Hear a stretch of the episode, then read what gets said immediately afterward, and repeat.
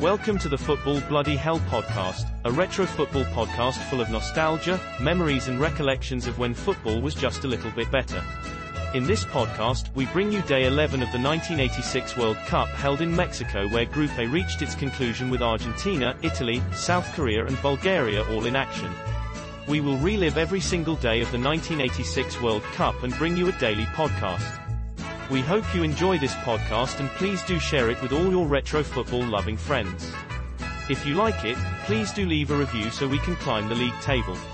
It helps more people like you find us.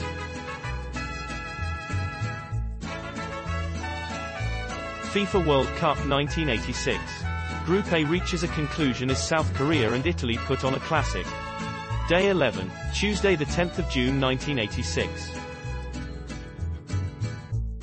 After the USSR and France confirmed their dominance in Group C, it was the turn of Group A to conclude their matches. This was how things stood going into the final games. Argentina led the way, a point ahead of Italy and Bulgaria. A win for South Korea would make things very interesting indeed and each side still had something to play for. The bottom teams were playing the top two. Italy had to be careful against South Korea but realistically a draw should be enough for them, even if Bulgaria beat Argentina. The Italians let Bulgaria back into the game when they met on the opening day. If South Korea could pull off a shock and beat Italy, then a draw in the other match would see the Italians bow out at the first stage in their defense of the trophy. In the Olympic Stadium Argentina were taking on Bulgaria. They'd looked pretty comfortable in their matches so far and were expected to ease past their opponents, so perhaps Italy shouldn't be too worried.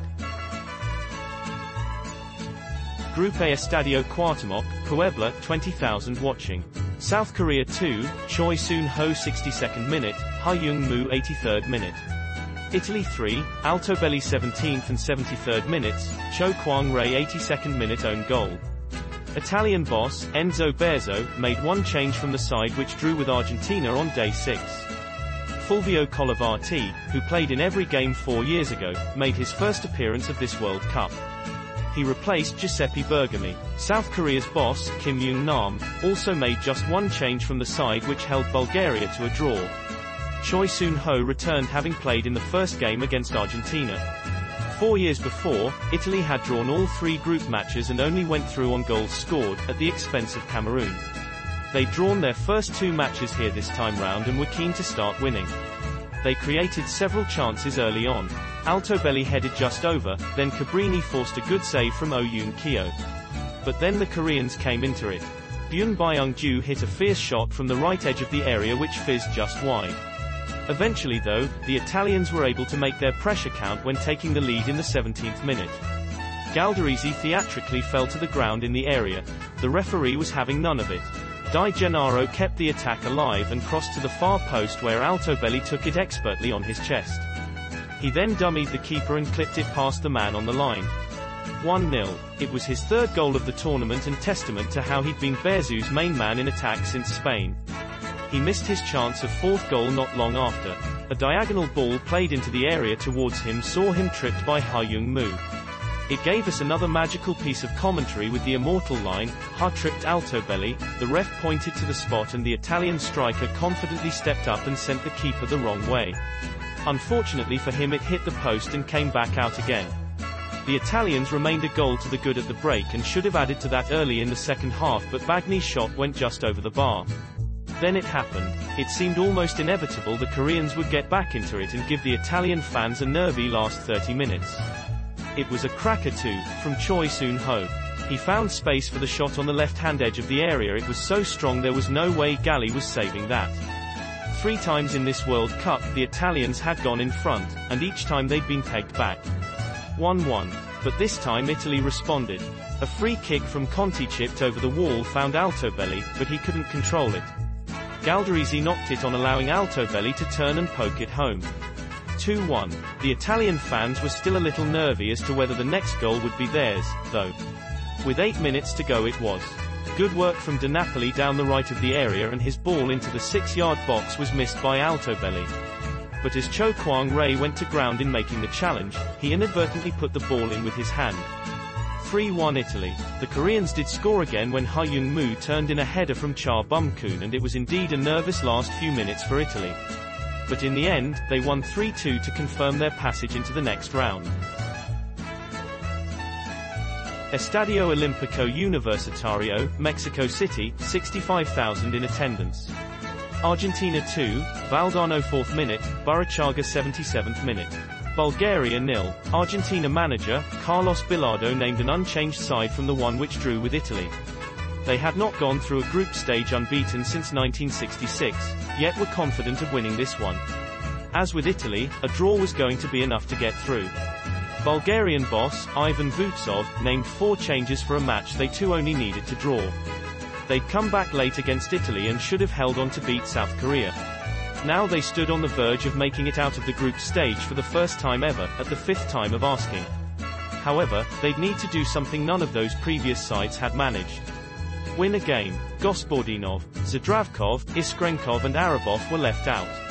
In came Alexander and Plamen Markov, no relation, Yordanov and Zhelyazkov to replace them. The countries had met in a World Cup once before, back in 1962 when Argentina won 1-0. The four friendly matches they'd played since then had all gone Argentina's way too.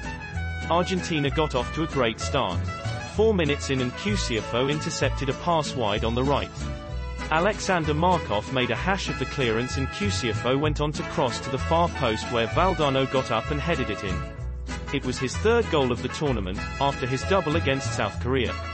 1-0 Argentina. Almost immediately Bulgaria came back with Yordanov trying one from almost 40 yards out. It wasn't far away either but just went wide. Victory for Argentina would mean they'd avoid France in the next round. Maradona soon came more into the action, and several times he dribbled past multiple challenges but the end result just wasn't there. Argentina still lead at halftime and it was them who had the first real chance of the second period. Garré and Valdano exchanged passes down the left. The cross from Garré found Valdano in the area but his header went just wide of the post. Shortly after Valdano did get the ball in the net. A beautiful pass with the outside of his left boot from Maradona found the Real Madrid striker clear of the defense but as he fired the ball into the net the linesman had his flag up for offside. Bulgaria offered little and eventually Argentina added to their lead. It was a lovely move and of course Maradona was at the heart of it. Garré played a ball down the left wing where Maradona clipped it over Zhelyazkov and was away. As he reached a byline he played a glorious cross, with pinpoint accuracy, to the far post. It curled away from the keeper and Burruchaga hardly had to move other than to arc his neck and head it in. 2-0 to Maradona's side. Bulgaria did go close when Getov's free kick went just wide of Pumpido's right post. Burruchaga also went close after some lovely interplay between him and Maradona.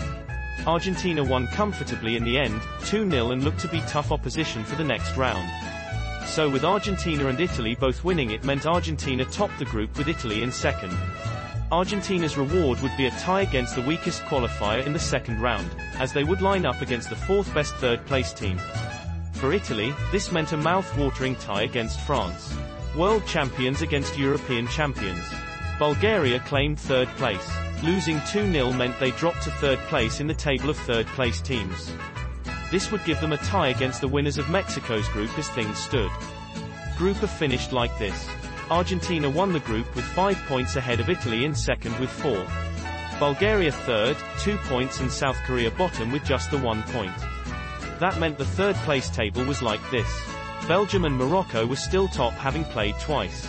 Bulgaria and Hungary were in third and fourth with the same points, having played three times. Northern Ireland and Uruguay knew that a win in their final game would change things a lot. Tomorrow is the turn of the hosts group, as they're in action against Iraq. They lead the group on goals scored over Paraguay, who take on Belgium just a point behind them. Not only that, we have a group double-header as England are in action in a critically important game against Poland. Group F has seen two draws from the four matches so far, and England could conceivably still qualify with a draw as their goal difference will be superior to Bulgaria. That is as long as Morocco lose to Portugal. If Morocco win, then England have to.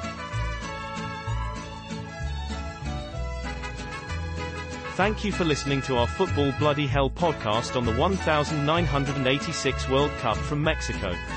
That was day 11 of the 1986 Mexico World Cup. Please share this podcast with your fellow football loving friends and family and don't forget to check out our shop where you can buy amazing, iconic framed artwork and high quality t-shirts. Right now we have free shipping on all artwork orders. Simply head to footballbh.shop. That's footballbh.shop. Also, don't forget to check out all the written content on the site over at footballbh.net. Today's podcast was written by Pete Spencer and narrated by Roger T'Obor. We will be back soon with another short podcast for you to enjoy.